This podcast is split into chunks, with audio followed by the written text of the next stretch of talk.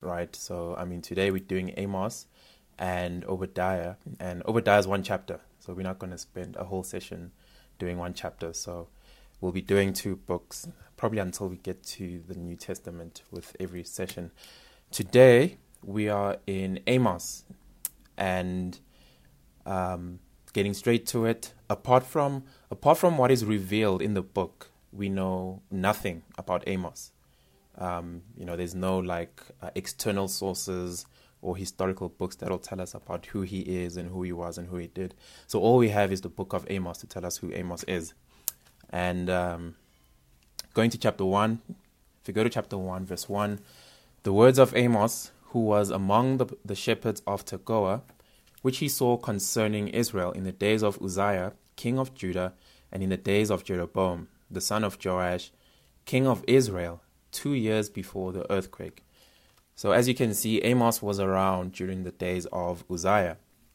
So, that makes him a contemporary of Hosea and Isaiah. Uh, he was a shepherd during the time period that Hosea and Isaiah were in ministry as prophets. And Amos is a shepherd from a village called Tekoa uh, in the southern kingdom of Judah, right? So I have uh, you can see on your screens, I have the map here. So remember, there's the nation of Israel, and um, after the reign of King Solomon, the nation of Israel was split into two. It was divided into two for political reasons. And you have the southern kingdom, and you have the northern kingdom.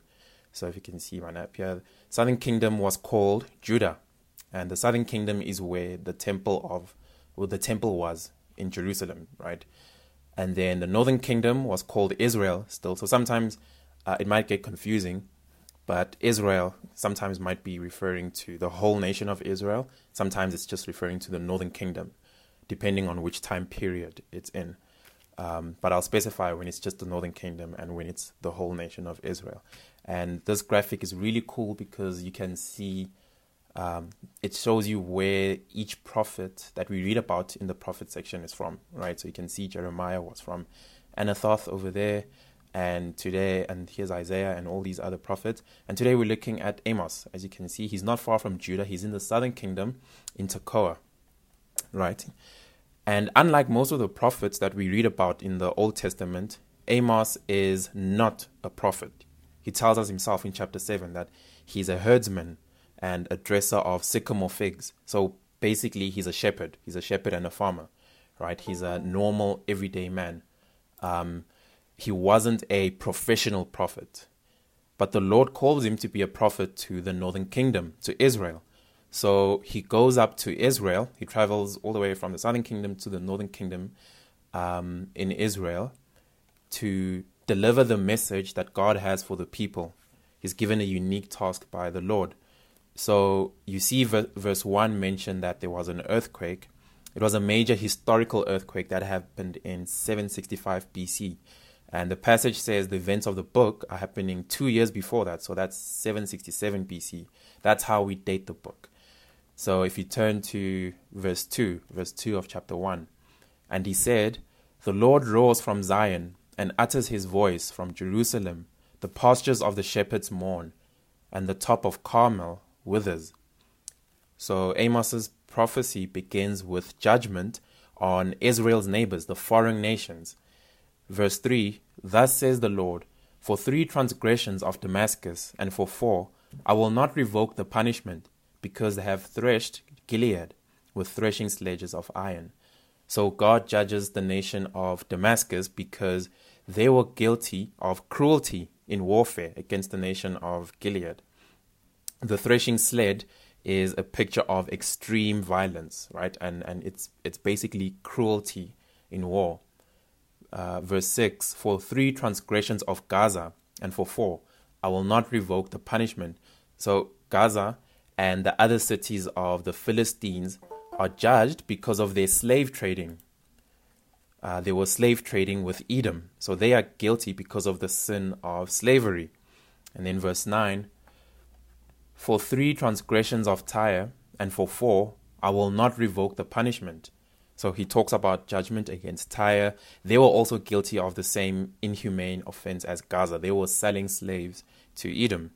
And in verse 13, for three transgressions of the Ammonites, and for four, I will not revoke the punishment, because they have ripped open pregnant women in Gilead, that they might enlarge their border.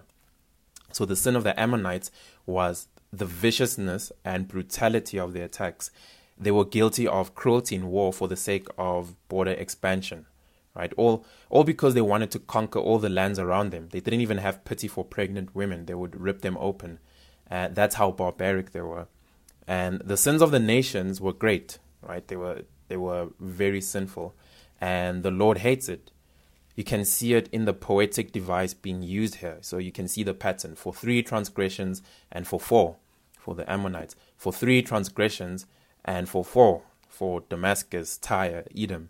It's similar to Proverbs. You know, in the book of Proverbs, when the Lord says, uh, These six things the Lord hates, seven are an abomination to him, right? It's always these six the Lord hates, seven are an abomination. And then it lists the seven things like uh, a lying tongue, hands that shed innocent blood, a heart that devises wicked plans.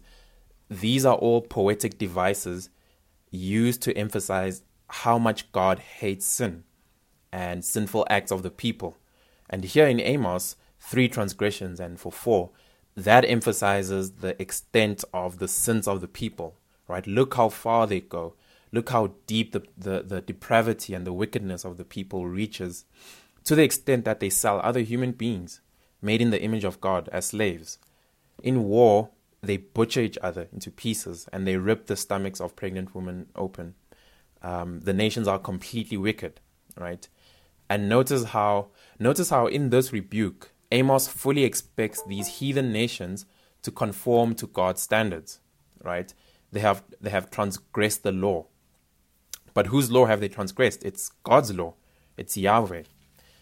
That they serve other gods, other false idols is no excuse. It's no defense. The God who will judge them for their sin doesn't care. When you stand before God and you have to account for your sins, you won't say, "Oh no, but I'm Hindu." Right? Or I'm I'm Muslim or I believe in the ancestors, right? Everybody is under God's law. The Lord, right? It's it's the Lord, it's Yahweh. He's the creator of the universe. And so his moral code is universal and all people are subject to judgment in light of them. So we get to chapter 2 and Amos is still prophesying. So remember, he's sent to prophesy um, to Bethel and Samaria and there were synagogues at Bethel and uh, a place called Dan, right? But Bethel, Bethel was the main area. And remember, the na- since since since the nation of Israel split into the north and south for political reasons, King Jeroboam, so uh, King Jeroboam is the one who's ruling over the northern kingdom, right? He's got control over the northern kingdom. But the problem for him was that the nation had one temple right? Everyone went to Jerusalem for worship, but Jerusalem is in the southern kingdom. So what Jeroboam did was he stopped all pilgrimages to Jerusalem and then he built two places of worship, one at Dan and one at Bethel. In fact, Bethel Bethel means house of God. But Jeroboam then set up idols in these synagogues. So he set up idols and um, and carvings and images, and people came to worship these idols at Bethel and he set up golden calves in the temple, right? And we should all know golden calves are never a good sign. When people are worshiping golden calves in scripture, something is terribly wrong with the people. In, in addition to sacrificing to golden calves, Jeroboam built shrines and he appointed priests from all kinds of people. Remember, God had said, if you're going to be a priest, you must be from the tribe of Levi. So remember, there's the 12 tribes of, uh, of of Israel, um, and the tribe of Levi was the one from from where all the priests were supposed to come from. If you were a descendant of the tribe of Levi, then you could you were eligible to be a priest. But Jeroboam appointed his own priests who were not Levites. So Jeroboam basically copied and perverted God's entire system of worship, uh, the holy days, the sacrifices. He invented his own holy days, right? His own days for uh, um, different sacrifices and feasts. Um, and, and worship was changed into a man made system focused on worshipping golden calves.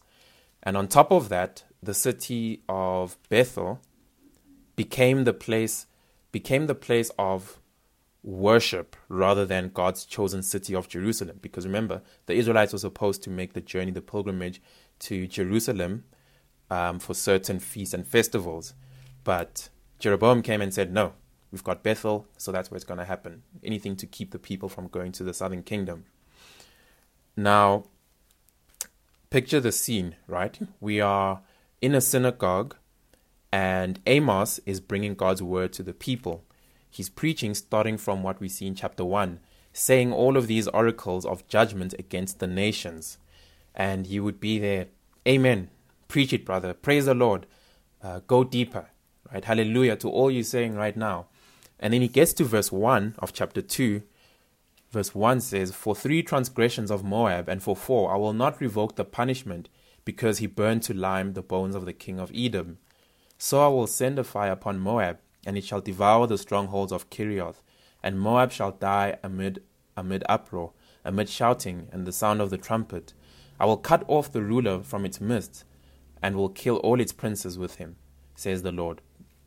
It would be great because uh, it would be great. There would be shouting, praise, and dancing and rejoicing, because those are your enemies, right? God is finally going to judge our our enemies because they are always oppressing us, persecuting us, harassing us. So praise the Lord. Our enemies are going down. All the other nations, God is going to bring them down. And you're listening there and you're enjoying the sermon, you're nodding your head.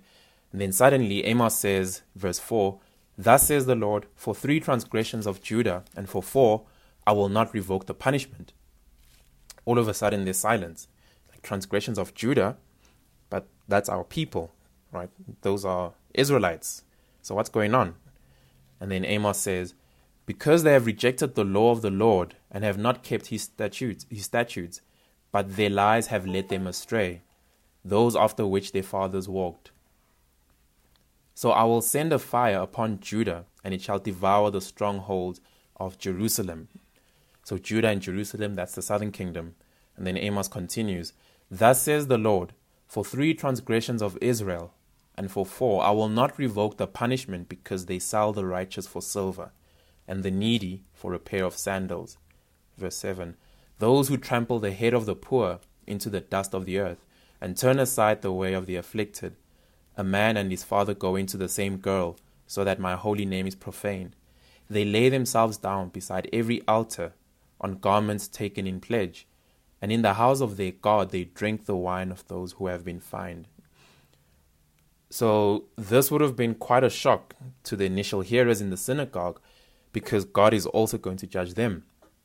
Now, now there's no more shouting, right? There's no more shouting and praising in that sermon. Now it's quiet.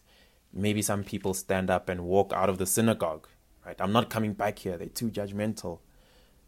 It would have been especially shocking to the people because in this period in history, there was incredible stability in the society right? Israel was incredibly secure and stable. Actually, in both in both the northern and the southern kingdom, there was political stability and huge economic prosperity. Right, things were going well. Imagine you turn on the news and imagine you watch the news and they report on good things. Right, be like, what? There's no political scandals. Uh, when they show stock market, it's only green arrows. Everything is going up. Everything is going up except the price of petrol. If only but everything is going well, right? Even on the religious side, in Bethel, uh, in Bethel and Dan and uh, its Gilgal, places of worship were full, right? The religious system was doing well, it's flourishing. These places of worship are all doing well, they are making lots of money. The congregants, uh, the members of the synagogues are wealthy, right? They're wealthy, so the synagogues are making lots of cash. They're even creating new worship music. Uh, they're creating new music, they're inventing new musical instruments. It seems to be a fruitful time. There's a lot of creativity, there's, there's lots of things happening and flourishing in the land. And now, and now suddenly, they get told God is going to judge us. What? God says, Judah, you're going to be judged because you rejected the law. Right? So, which is kind of simple. But when it comes to Israel, when it comes to the northern kingdom, uh, where Amos is, God is saying they're going to be judged for a whole lot of things for oppressing the poor, uh, there's sexual immorality going on, they are profaning the worship of God, and so they're going to be judged. And that is one of the that is one of the, the themes in this book, the oppressive treatment of the weak and the vulnerable. They were selling off poor and needy people for goods, and they were taking advantage of the helpless. They were oppressing the poor and the men were using women immorally. So, so drunk on their own economic success and intent on strengthening their financial position, the people lost the concept of caring for one another, right? And in their lifestyle, it was evident that Israel had forgotten God.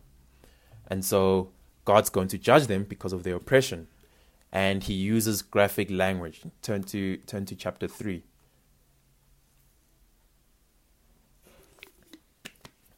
chapter 3, verse 13. Verse 13 Hear and testify against the house of Jacob, declares the Lord God, the God of hosts, that on the day I punish Israel for his transgressions, I will punish the altars, the altars of Bethel. Remember, uh, uh, altar, sorry, Bethel means house of God. And the horns of the altar shall be cut off and fall to the ground. I will strike the winter house along with the summer house, and the houses of ivory shall perish, and the great houses shall come to an end, declares the Lord. So you see the prosperity. They have they have their summer house and their winter house. They've got their house in Joburg and the one in Durban. Right? Never mind that they have two houses. Some of these houses are made out of ivory. And they were accumulating wealth by buying more and more property, right? Massive mansions. They have tremendous decadent wealth. Now, wealth is not the issue. Remember that in the Old Covenant, one of the primary expressions of God's favor was through wealth. So God would give his people gold and precious stones, right? But the issue with this wealth is that it was ill gotten gain. They got their wealth through oppressing and abusing the poor, uh, through abusing the weak and the needy. Um, Abraham and David were rich, right? Job was rich. Uh, in the new covenant, John and Mark, they were rich. And remember the story of the short man who climbed a tree, Zacchaeus? He gave away half of everything he owned and he was still rich afterwards, right? Uh, God does not mind his people having money, but he does mind money having his people. And here, the people were so greedy for money, they were so greedy for gain that they were willing to crush their neighbor to get it instead of loving their neighbor. And so Amos goes on to say, if you turn to chapter 4. So in chapter 4, he says, Hear this word, you cows of Bashan, who are on the mountain of Samaria.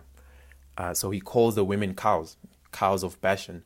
And Bashan was rich pasture land with plenty of grass for grazing, right? Uh, who on the mountains, who oppress the poor, who crush the needy, who say to your husbands, Bring, that we may drink. The Lord God has sworn by his holiness that, behold, the days are coming upon you when they shall take you away with hooks, even the last of you with fish hooks.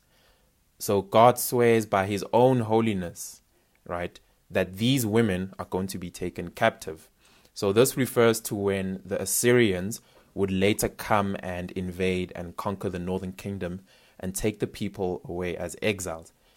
And what the Assyrians would do when they took prisoners is they would tie them together using hooks that pierced the flesh so that they couldn't run away. So they would pierce hooks sometimes through the lip, sometimes it would actually pierce through pierce you through the cheek. And the idea is if they tie a bunch of you together with fish hooks, you won't run away because if you try to pull away, it'll rip through your flesh, right? And then your mouth will be gazing or your um, your cheek would be right wide open and then people could visibly see that okay this is a runaway you know stop him um, also it would be painful obviously so god is saying that you will be taken away with fishhooks right? And this verse is speaking of the wealthy women. And the lord is calling the lord is calling them cows because they were lazy and wealthy and fat. And they are oppressing the poor and the needy. And it's not good. And the picture we, we're to get so far is everything seems to be okay if you are in the upper middle class of society, right? It's a time of prosperity and, and political stability. God must be favoring us. He must be happy with us. That's what the people think. But that's not the case. In fact, God's judgment is coming upon them.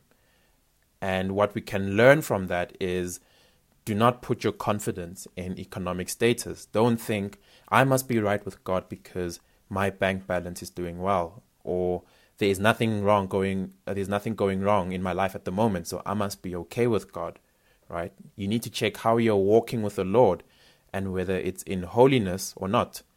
In fact, remember the rich young ruler with Christ. Wealth is a huge obstacle to many people coming to Christ because life is good. I'm comfortable, right? And one of the main dangers in being comfortable in our Christianity is that over time, comfort tends to begin like uh, comfort. Ten- sorry, comfort tends to begin to feel like something that God or even the world owes us. Right? It starts to feel like a right and not a privilege. What we once called luxury is now called a need. You need to have this type of clothing. You need this type of phone uh, you need to eat this kind of food and live in this kind of place. More and more, we want things and, and securities and comforts. And there's a danger in that because um, we are not of this world, right? We shouldn't look to the things of this world to to to satisfy us and and to keep us. We should always keep in mind that we are exiles here. So verse 4, the Lord is being sarcastic, right? So look at verse 4 and it says, Come to Bethel and transgress, to Gilgal and multiply transgression. Bring your sacrifices every morning, your tithes every, every three days. Offer a sacrifice of thanksgiving of that which is leavened, and proclaim free willings, sorry, proclaim free will offerings, publish them. For so you love to do, O people of Israel, declares the Lord. See what God is saying? They love to sin, and then come and perform their sacrifices. And they did them according to the law, right? They, they, they did their sacrifices according to what God had instructed in the book of Leviticus. They brought their sacrifices every morning, like the law said. They would pay their tithes, like the Lord said. Uh, they offered thanksgiving sacrifices with leaven, like the law said. And then they would tell everyone what they had done, right? What do the people do? They proclaim free will offerings, they publish them. They love to do so. It's interesting because it describes a lot of Christianity today. People think if I'm doing well economically, then God's face is shining upon me. I've done something right, right? And many churches focus solely on that. You walk into the church, and uh, the church program will be filled with many testimonies, right? I didn't have a car, but I started tithing, and the Lord has blessed me with a Porsche, with a BM, with a Mercedes. Uh, I gave my bonus money to the church, and now I have a new house in Bryanston. Uh, that is publishing what you're doing, right? I'm making it known all the good acts I do. I'm giving money. I'm giving offerings. I offer this many sacrifices. Uh, these are the people that I help financially. And when we do that, we violate the principle that Jesus taught in the Sermon on the Mount. Remember, Jesus said, When you give to the needy, sound no trumpet before you, as the hypocrites do in the synagogues and in the streets, that they may be praised by others. That's in Matthew 6. I think it's Matthew 6, verse 2. And I don't want to paint everyone with the same brush, but I think there are I think there are many sincere Christians who are in bad churches that do that.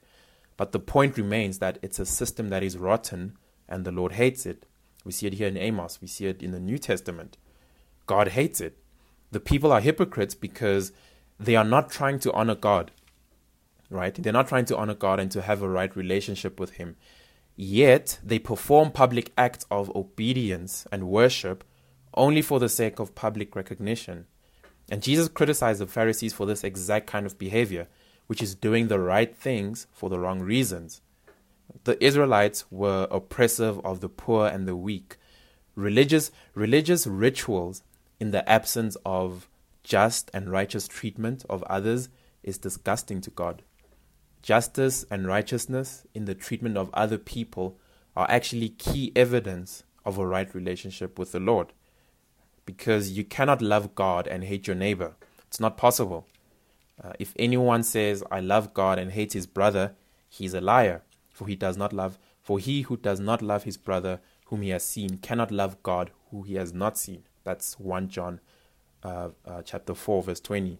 It emphasizes how worship cannot be disconnected from the heart. Right? We worship God with all our being in all spheres of life, not just for a few hours on a Sunday.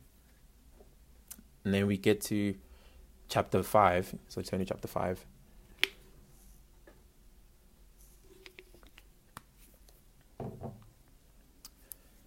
Chapter 5, verse 1 Hear this word that I take up over you in lamentation, O house of Israel. When we looked at the book of Lamentations, we, we learned that the book of Lamentation is a book of mourning, right? It's what's called a dirge, a funeral dirge, or a song of mourning. And here, Amos is giving a funeral song, right? It's a funeral song, a word of lamentation for Israel.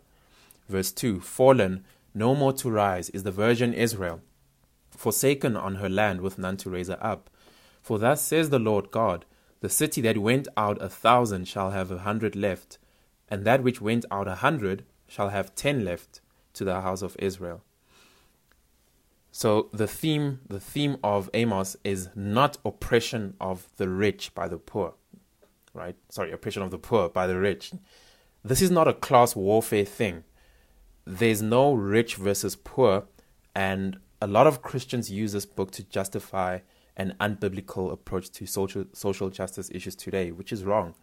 Because notice that all oppressed in Samaria who are being mistreated are also going to be destroyed in judgment by the Assyrians, right? The whole of the people are under God's judgment. And I want to point that out. All kinds of people in the land are guilty rich, poor, middle class. And it's very important to note that because there is no liberation theology in this book right? The message is not that God will liberate the oppressed from oppression. It is repent and seek forgiveness from the Lord, right? If there if there is an oppression that God is gonna is willing to deliver from, it's the oppression of sin. And we should all know sin is not exclusive to the wealthy, right? This is not a God who will judge the rich only over here. But Amos is holding God's people accountable for their ill treatment of others and their failure to fully embrace God's idea of justice. All right, he says, The city that went out a thousand shall have a hundred left, and that which went out a hundred shall have ten left. This is, this is God not completely erasing or demolishing the nation, but reducing it to a remnant. Right? Verse 20 Is not the day of the Lord darkness and not light? And gloom with no brightness in it.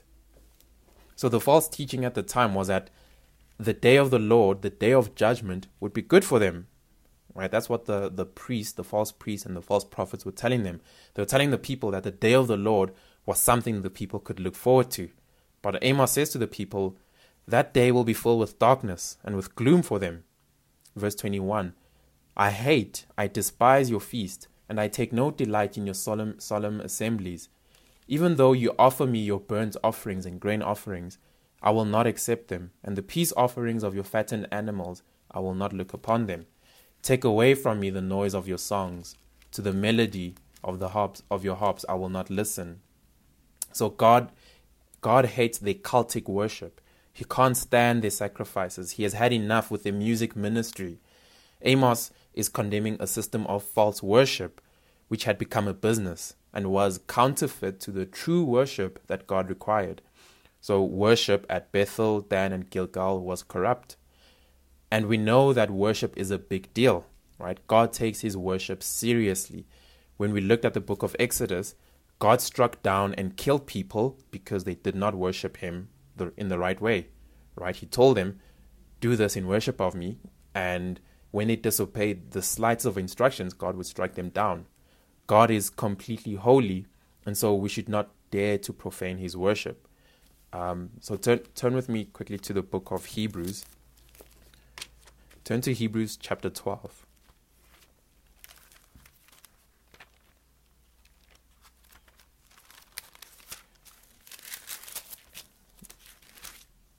So, Hebrews chapter 12, verse 28 says, Therefore, let us be grateful for receiving a kingdom that cannot be shaken, and thus let us offer God acceptable worship with reverence and awe, for our God is a consuming fire. So the author of Hebrews says we must offer acceptable worship to God. Acceptable worship means that in awe and reverence we take into account God's holiness because our God is a consuming fire, right? And so we must worship him with reverence and godly fear. As believers, we have received an unshakable kingdom. Are you worshipping the unshakable God or are you worshipping shakable possessions? Is your heart fixed on God? Is God your treasure or is the world your treasure? Right? Is God your security or is your retirement plan, your bank balance, your investment your security? Are you an idolater? Is God your portion in this life or is the world your portion? Do you have do you stand with reverence and awe before the power and holiness of God, who is a consuming fire to, uh, towards all sin, or do you clothe yourself? Uh, and do you clothe yourself with righteousness of Christ, so that the fire of God can be seen uh, as glory and not punishment? Right? These are questions that are relevant for the Israelites at the time of Amos, but they're also relevant for you and me. Right? and maybe you you want to know better how you can practically worship God, well, look at the next chapter. Look at chapter 13 of Hebrews. Chapter 13 verse 1. Let brotherly love continue. Do not neglect to show hospitality to strangers, for thereby some have entertained angels unawares. Remember those who are in prison, as though in prison with them, and those who are mistreated. Since you are also in the body, let marriage be, be held in honor among all let marriage let the marriage bed be undefiled, for God will judge the sexually immoral and adulterous. Keep your life free from the love of money and be content with what you have. Uh, skip down to verse 16. Do not neglect to do good and to share what you have, for such sacrifices are pleasing to God. So, as Christians, we often turn a blind eye to the suffering of others for more important work like praying or preaching and teaching God's word. But the book of Amos reminds us that even through, even though prayer and teaching are, uh, uh, of God's word are vital in a believer's life, they are of no effect. They are shallow when we don't love and serve others in our lives. Right? Do you prioritize prayer over serving others? You don't have to choose, right? Instead of choosing between the two, scripture teaches us that both are essential. God has called Christians not only to be in relationship with Him, but to also be in relationship with one another. Don't be a believer who focuses more on the invisible God than on His visible creation. Right? There is a middle ground, there's a center where both the physical and the spiritual needs of the of the people matter to God. Um, so turning back to Amos, turn back to Amos chapter six.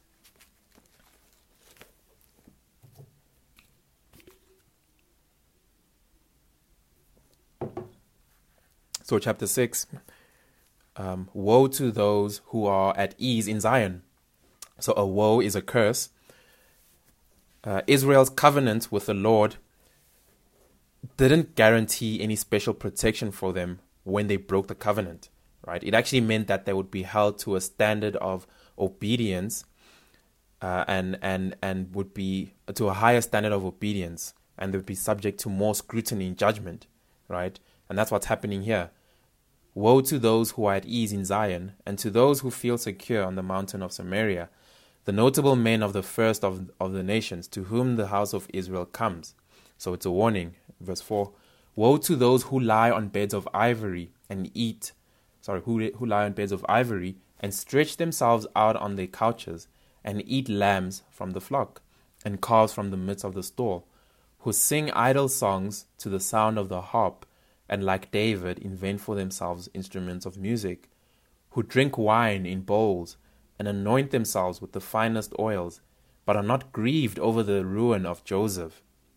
Therefore, they shall now be the first of those who go into exile, and the revelry of those who stretch themselves out shall pass away. Now, it's fascinating how Western culture today, we're obsessed with comfort. There's a multi billion dollar entertainment industry. Uh, uh, the food culture is, where, is one where we eat out of gluttony and not out of necessity, right? It's an obsession. And none of these things are sinful in and of themselves as long as they have their rightful place. Um, none of these things are sinful, right? Comfort, comfort is not sinful, but you get the idea that this is what these people were all about the life of decadence and luxury. It's all about feeling good and having a life of ease. It's like watching these reality TV shows today, uh, Housewives of Durban or Joburg. Um, it's it's like following these these personalities on social media, right? Instagram influencers, vloggers on YouTube, living the good life, flying from city to city, documenting their lifestyles, what they eat, what they wear, what they drive. They rejoice in having the soft life. And people watch them because they want that, right? They want that lifestyle of decadence and luxury, that life of comfort. And that's what's going on with the Israelites. They're living in happiness. They are living in happiness and comfort, yet there was so much immorality that they didn't even grieve over it, right? They sin and it doesn't even bother them, and that's the issue. So don't be condemned about enjoying God's good gifts, right? But if what you live for is comfort, then it's an idol. If you hate anything that breaks your comfort zone, then it might be a sin issue in your life. And what you see in the world today is uh, in Africa, in uh, in the East, there's oppression and violence, there's wars and starvation, there's slavery in the Middle East and some parts of Asia, like China and Korea, where people are being bought and sold and mistreated. Christians in Mozambique are being targeted and killed by Islamic terrorists. In China, the church is underground, right? They're meeting in secret. Believers can't even be seen carrying a Bible. Some are, some are being beheaded and killed for their faith. Horrible things that have been going on for the past few years. Yet, for the past few years, what has the West been concerned about? Right? What has been the one major thing that uh, Europe and the USA have been fighting for and and and and you know uh, clamoring over? It's gay marriage, it's transgenderism, sexual freedom, pronouns. You see how there's a complete disconnect. There are people being slaughtered for believing in Jesus Christ and worshiping Him there's violence and atrocities going on in the world hunger and starvation, poverty, sickness, disease. But, this, but the biggest battle that is being fought in the West is how can I get away from God's laws? How can I get away with sin? How can I be sexually immoral? Right? How can I be comfortable with sin so that no one can make me feel bad about it? And that's the thing about the idol of comfort, right? Of course, God is not going to allow that to continue. Judgment will come. Judgment will come not only externally, the Bible says that judgment will come internally as well. So just turn with me to Romans chapter 1 quickly. If you go to Romans 1, verse 20, 25, I think. So Romans 1, chapter 20, uh, sorry, verse 26 says, For this reason, God gave them up to dishonorable passions, for their women exchanged natural relations for those that are contrary to nature, and the men likewise gave up natural relations with women and were consumed with passions for one another, men committing shameless acts with men, and, notice, receiving in themselves the due penalty for their error. To those who are sexually rebellious, the Bible says will receive horrific judgment within themselves. Right? You can't go against God's way and come out normal. Right? The shame and the guilt is a judgment of God. If you if you read the stats about the suicide rates among homosexuals and transgender people, they are way higher. For transgenders, it's something like 50 to 60 percent. Also, their life expectancy is a lot shorter, right? And have you noticed how there's just been this explosion of mental health issues, anxiety disorders, uh, anxiety disorders, depression amongst that community? You bring ruin on yourself that is what sin does. You feel shame and guilt. One of the ways to not feel shame and guilt is to be affirmed in your sin. And that is the language you hear today in the whole uh, LGBT issue, right? It's all about love. You are loving to a homosexual if you affirm their lifestyle.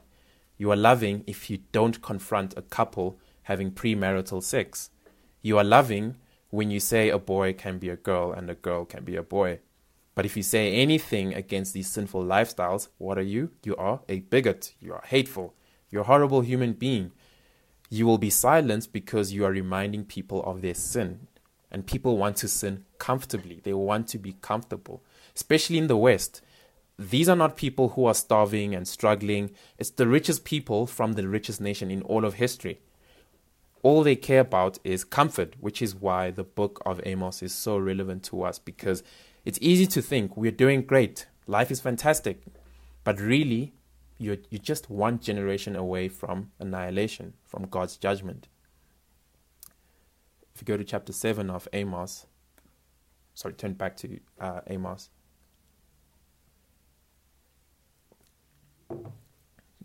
Chapter 7, verse 10. Then Amaziah, the priest of Bethel, sent to Jeroboam, king of Israel, saying, Amos has conspired against you in the midst of the house of Israel. The land is not able to bear his words.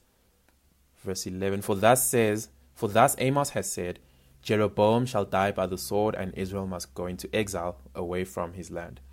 So there's Bethel, uh, there's, there's the priest in Bethel, Amaziah.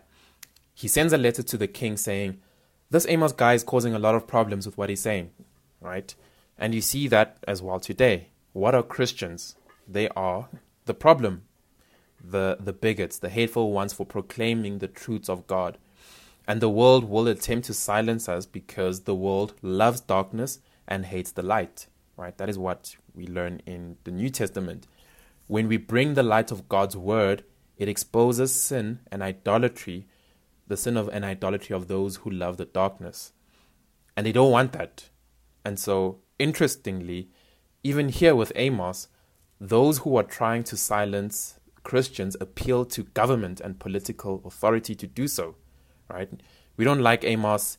Uh, write to the king to get rid of this guy. He's causing trouble here. He's telling us we're going to be judged.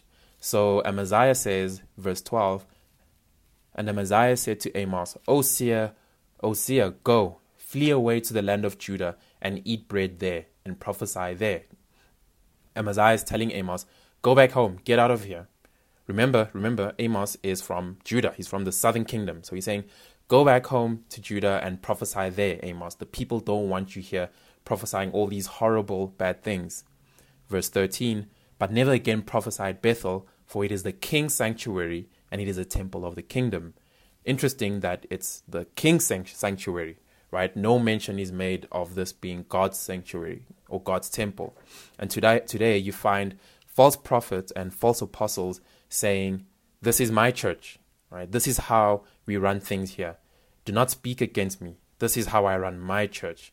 But really, who does the church belong to? It belongs to Christ, right? False prophets are always men interested in building their own kingdom, their own empire, instead of God's. Verse 14 Then Amos answered and said to Amaziah, I was no prophet, nor a prophet's son but I was a herdsman and a dresser of sycamore figs. But the Lord took me from following the flock, and the Lord said to me, Go prophesy to my people, to my people Israel. Now therefore hear the word of the Lord. You say, Do not prophesy against Israel, and do not preach against the house of, of Isaac. Therefore, thus says the Lord, Your wife shall be a prostitute in the city, and your sons and your daughters shall fall by the sword, and your land shall be divided up with the measuring line. You yourself shall die in an unclean land, and Israel shall surely go into exile away from its land. Pretty hectic. Amos is like, I was a nobody. I'm not the son of a prophet. I was just a normal everyday man, a shepherd who looked after sycamore figs. And the Lord came and spoke to me and sent me here. And what Amos is pretty much saying is, I don't work for you, right? I don't answer to you. Because kings uh, kings had their own prophets, right? They they had their own professional prophets, and the danger there is that as a prophet, you made your living prophesying for the king. So job security meant say, it meant saying what the king wants to hear. And then what happens is the king and the people are not told God's word because they are being told what they want to hear. And Amos is like, "You don't pay my bills. I'm not on your payroll. You can't you can't you can't tell me to stop prophesying because I don't work for you. In fact, you're telling me to stop prophesying. Here's what's going to happen to you. Your wife is going to become a prostitute in the city and all your children are going to die. And that is what the Lord says to you, which is hectic stuff. And so Amos is an example to you and me to remain faithful to the Lord and to what he has commanded in the face of pressure and temptation to compromise when we threatened or made out to be the villain, the hateful, the unloving, the unkind, the hypocritical Christian. And in this day and age, it could cause you to lose your job, right? Uh, it could cause you to lose your job, a job opportunity, a scholarship, a bursary. You could lose out on these things. But remember that in Christ, we never really lose, right? We never lose with the Lord ultimately. So stand firm on God's word. And then chapter 8, he has these dreams and visions. And then go down to verse 11. It says, Behold, the days are coming, declares the Lord God, when I will send a famine on the land, not a famine of bread, nor a thirst for water, but of hearing the words of the Lord. They shall wander from sea to sea, and from north to east. They shall run to and fro to seek the Lord of, to, to, to seek the word of the Lord, but they shall not find it. And really, that is the greatest judgment of all. When God removes His word from a society, a famine of the word of God means there is no hope of restoration or redemption or salvation. If there's a physical famine, if you can't eat food, but you have the word of God, you still have hope of eternal life, right? But you cannot be saved without the word of God. How are people saved if there's no word of God? Read read Romans 10. There is no other way to be saved, right? If God removes his word from a society, that society and and those people can have every blessing, every good thing in the world. It could be a society where there's zero poverty, right? Everybody owns a mansion and a yacht, but ultimately they have nothing because there's no salvation. Um, so we close with chapter 9, turn to chapter 9. And if you've paid attention, Amos is heavily bent towards judgment. There's a lot of talk of judgment and what the people, what the Lord is judging the people for. But there's still hope. So if you go to chapter 9, verse 11, in that day I will raise up the booth of David that is fallen and repair its breaches and raise up its ruins and, and rebuild it as in the days of old, that they may possess the remnant of Edom and all the nations who are called by my name. Sorry, declares the Lord who does this. So it's it's a hope, uh, it's a promise, a hope of a booth or a tent of David, right? And where is this passage? Do you guys know where this passage is quoted from? Uh, does anyone know? It's somewhere in the New Testament. You can put in the comments. I'll give you two seconds. Uh, Acts. Yes. 15, Acts 15. Acts chapter 15. So it's, Yeah. turn me turn with me there quickly, guys. It's the last time we visit the New Testament. So if you go to Acts chapter 15 and you go down to verse 13. Um, so Acts, uh, Acts 15 is the Jerusalem Council. And the Jerusalem Council was called together because the church, the early church, when it was formed, it was Jewish. Remember, Jesus was a Jew, the apostles were Jews, and that's how the church started, right? It started in Jerusalem, and then the church grew and spread as the gospel spread to other nations to include the Gentiles. So before it was all Jews, but now Gentiles Gentiles are getting saved, and they are and they start to think, okay, what are we going to what are we going to do about this? Gentiles are getting saved. Must they get circumcised like a Jew? Must they start to eat certain foods like a Jew? What must happen? How do we relate, relate to the Gentiles? And so it's a huge problem for the church. And the book of uh, Galatians deals a lot with it. So they call this council, and Peter and Paul are there. And interestingly, James, James is the head of the council, right? Which represents a problem for Roman Catholics because if Peter is the first bishop or the first head of the church, then why is why is James leading the whole show? But anyways, we'll debate that some other times. James is leading the council, and they talk about the issue of Jew and Gentile, And verse 13 After they finished speaking, James replied, Brothers, listen to me. Simeon, so remember, Simeon is Peter. Simeon has related how God first visited the Gentiles to take to take from them a people for his for his name. And with this, the words of the prophets agree, just as it is written. And then James goes quotes uh, Amos, verse 16. After this, I will return and I will rebuild the tent of David that has fallen.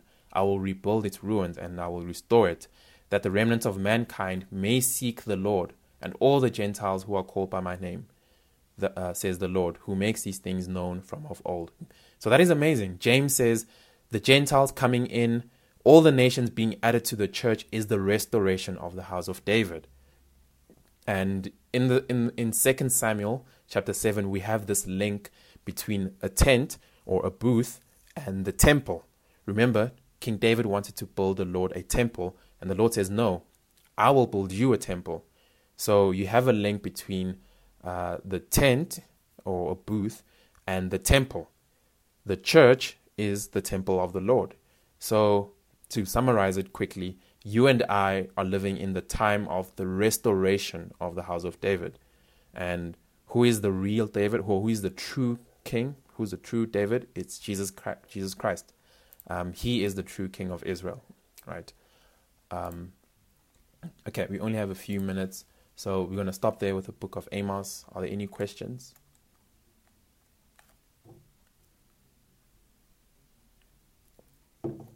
Okay, let's look at Obadiah quickly. I only need five minutes. Sorry, guys, we will go a bit over time. If you need to drop off, please do, but uh, please bear with me. It's only one chapter, right? Uh, so it's Obadiah.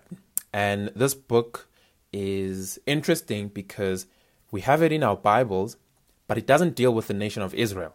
It has to do with the pagan nation of Edom. So look at verse 1 the vision of Obadiah. Thus says the Lord concerning, so thus says the Lord God concerning Edom and it's an oracle of judgment on Edom. Why are they being judged? Look at verse 10. Because of the violence done to your brother Jacob. So Jacob is the nation of Israel. Because of the violence done to your brother Jacob, shame shall cover you, and you shall be cut off forever. On the day that you stood aloof, on the day that strangers carried off his wealth, and foreigners entered his gates and cast lots for Jerusalem, you were like one of them, Verse 14 Do not stand at the crossroads to cut off his fugitive. Do not hand over his survivors in the, in the day of distress. For the, Lord, for the day of the Lord is near upon all the nations. As you have done, it shall be done to you. Your deed shall return to you on your own head. So the Lord is saying, when Jacob, your brother, was being attacked, you were rejoicing. And we also know from Psalm 137 that the Edomites were rejoicing when Jerusalem was being destroyed by the Babylonians in 586. And what the, Edom, what the Edomites would do when the Israelites were under attack and they were being besieged by the, by the Babylonians, some of the Israelites would manage to escape, right? They escaped the attack from the Babylonians and then they fled. They would run away. And what the Edomites would do is they would stand on the perimeter of, of uh, Jerusalem and they would actually capture the fugitives and then they take them back into Israel to the Babylonians. And then obviously the Babylonians would kill them. And the Edomites have been rejoicing over the judgment that the Jews were receiving. They were gloating, they were boasting, they were mocking the Israelites and insulting them and making fun of their situation. So God says He's going to judge them. In verse 15, it says, As you have done, it shall be done to you. Your deed shall return on your own head. And that's the law of retrib- uh, retaliation, right? An eye for an eye. Uh, so God's judgment is always fair. And in verse 16, for as you have drunk on my holy hill, sorry, on my holy mountain, so all the nations shall drink continually. They shall drink and swallow, and shall be as though they had never been. So there's this picture in scripture where drinking is a metaphor, or rather, it's a symbol of God's judgment. Think of Jesus in the Garden of Gethsemane, where he's like, If it is possible, then let this cup pass from me. But it's not possible, and Christ had to drink the cup even in the book of Revelation, there's a cup of God's wrath being poured out. So the book of uh, Obadiah seems very straightforward at first. It's a judgment on the nation of Edom. But Edom is symbolic of all the nations. So it's God proclaiming judgment on all of the nations. and he mentioned he also mentions the, the the nations towards the end. So all of God's enemies will be judged. So all of this seems simple, but it's quite significant, especially when you look into the history of Edom. Where does Edom come from? Right? The Edomite people are a descendant of Esau. So uh, Edom, even the word Edom means the color red. If you remember, Esau's skin was def- described as being reddish. Um, and you guys remember Esau, right? As in Jacob and Esau. So Jacob's twin brother, uh, Isaac's sons. We had the story of Esau selling his birthright for a bowl of soup. And uh, Jacob was a sneaky brother who tricked him into it.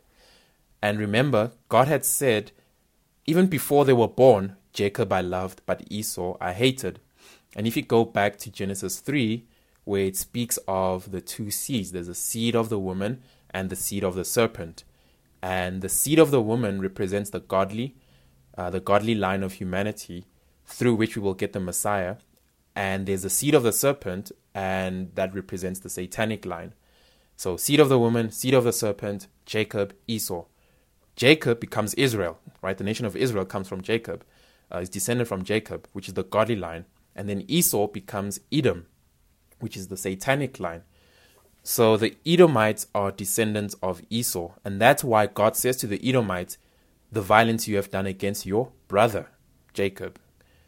One of uh, out of the line of Jacob will come Christ the Savior, whereas Edom, it's always they're always just causing problems for God's people. Even when the Israelites were coming out of Egypt, they wanted to travel through the their land, and the Edomites refused. They fought with them, so they had to go around.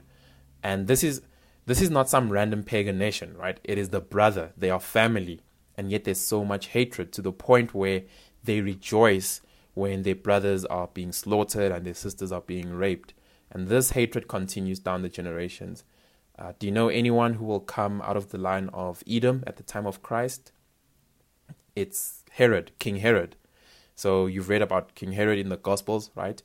Uh, Edom is later known as Id- Idumea, Idumea, and King Herod was an uh, Idumean. And what does Herod try to do with Jesus? He tries to kill him, but he's not able to kill the seed of the woman. And in the end, he dies and his kingdom dies too. So if you are a Christian, then what nation are you? You are an Israelite. You are a descendant of Abraham. You are true Israel. That's what we are told in the New Testament. And in the end, the nations, which are non believers, uh, all of those in the, the seed of the serpent are going to be judged and destroyed by God, right? Um, and then verse 21 is a foreshadowing of Christ and his church. These saviors that it speaks of are the apostles of Christ, ministers of the word, uh, and especially in these days, preachers of the gospel. So that's also a quick overview of um, Obadiah. Are there any questions or comments?